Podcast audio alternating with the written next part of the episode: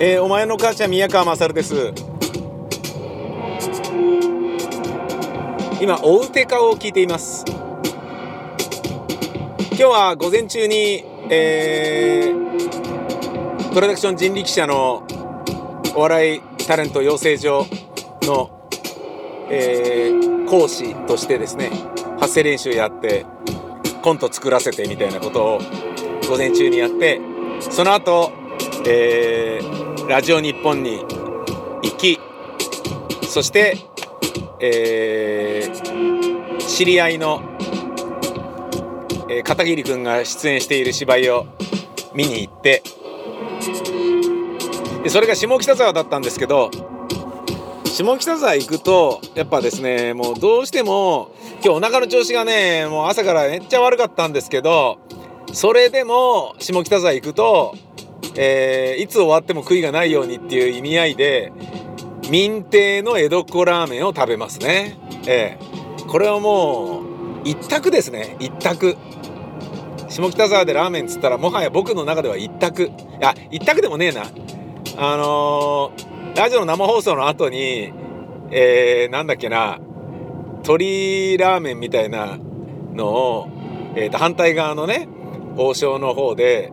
えー、食ったりとかを去年してた時もあったなそう言われてみたら。あでもそれは夜中だからだ。そうだやってないからだ。やってるんであれば江戸っ子ラーメン一択と言っても過言ではない。あのー、ご存知、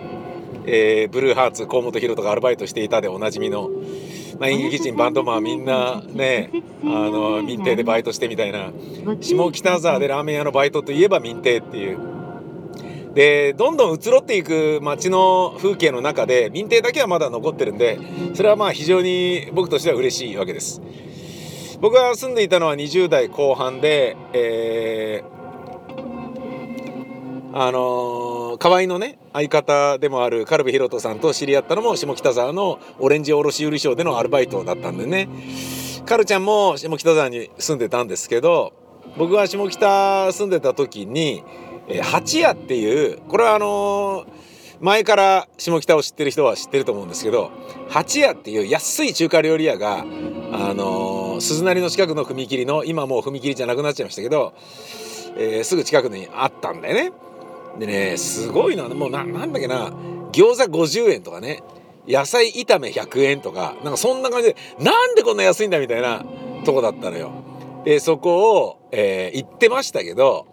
あのー、かなり、えー、割と早いうちにつ潰れてじゃねえな。え閉店して閉店っていうか、まあ、店じまいえ店じまい、うん、閉店か。うん。あのまあなくなったわけですね。あああの八屋なくなっちゃったよっつって。八屋ねあったねっつって下北知ってる人とかと、えー、おしゃべりする時に言うと大体あの理解し合えるものなんですけどね。でその八夜なき今となっては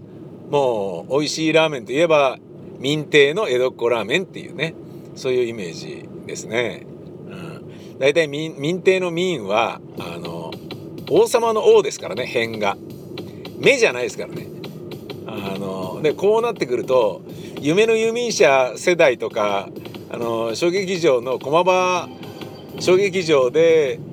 えー、野田秀樹演劇を見ていた世代とかだったらあはいはいっていうそういう感じになるんじゃなかろうかっていうまあ文字ですよ。あの JIS 第二水準の中には入ってないと思いますね。つまりあのチャッチーフォントだと変換しても絶対出てこないっていうそういう文字ですね。あの薄味でね、えー、これまた薄味のキムチがいっぱい乗ってて白菜シャキシャキででだけど美味しいっていうねもう酒飲んだ後のね民邸のラーメンあんなに美味しいものないだろうっていうぐらいね美味しいんですよね。あのもたれないしね。うん。だから今日も実はそんな腹減ってないし腹具合悪いみたいな感じなんだけどだけど食べに行けるっていうね。それが民邸の江戸っ子ラーメンでございます。これはあのー、もうね演劇人誰に言ってもあのー、はいはいはいっていう民邸ねっつって。でまたあの赤いチャーハンがうまいんだよねっていうことをまたみんなも言う。いやそうなんだよそうなんだよって、まあ、今日はチャーハンは食べませんでしたけどそれを食べるんですけど。で自分の癖であのー、まあ鈴なりで自分の劇団でねビタミン大使 ABC で鈴なりで公演やったこともありますがその時お客さんが入りすぎて舞台の前3着を取っ払って照明釣り込み直すみたいなことを2日目に舞台監督さんがやってくれるっていうですね非常に感動的なことがあったんですけど付き合わされた照明スタッフはたまったもんじゃないだろうなっていう感じなんだけどそれ以外にも、えー、遊園地再生事業団の宮沢明夫さんの、えー、公演で僕何度か出たことがあってあのー、えー、砂漠監視隊のね、シリーズで何度か出たんですけど砂に沈む月であったりとかねそれはもう懐かしいんですけど、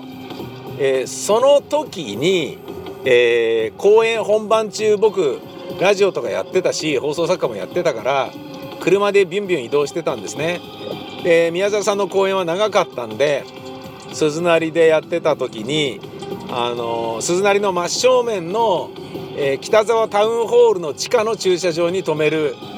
ような癖がついててね。今もそこを止めてるんですけど。で今日もそこに止めて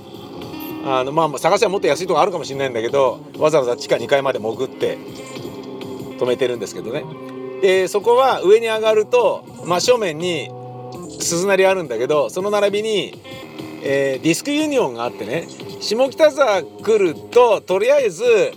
えー、珉亭のラーメン屋で食べるディスクユニオンであの中古 CD を買うっていうのがなんかこうねルーティンになってて芝居を見る前もしくは見た後とかにそうするっていうふうになってて今日もあの例に漏れずそこでですね買ったのがオウテカのこの CD なわけです。もうねあの右側のねクラブミュージックのハウステクノのところで一番目につくところにオウテカがあるんですよ。でオウテカ意外といつも充実しててで俺オウテカ大好きな割にあのー、後半しか買ってないんで初期のねおうてかの一番買っ飛んでるやつとかはあのー、持ってないんですよね。でそれを見つけるとえこれ800円だってじゃあ買っちゃおうみたいな。今日も2枚組で800円買っちゃいました。それを聞いているのが今です。この CD です。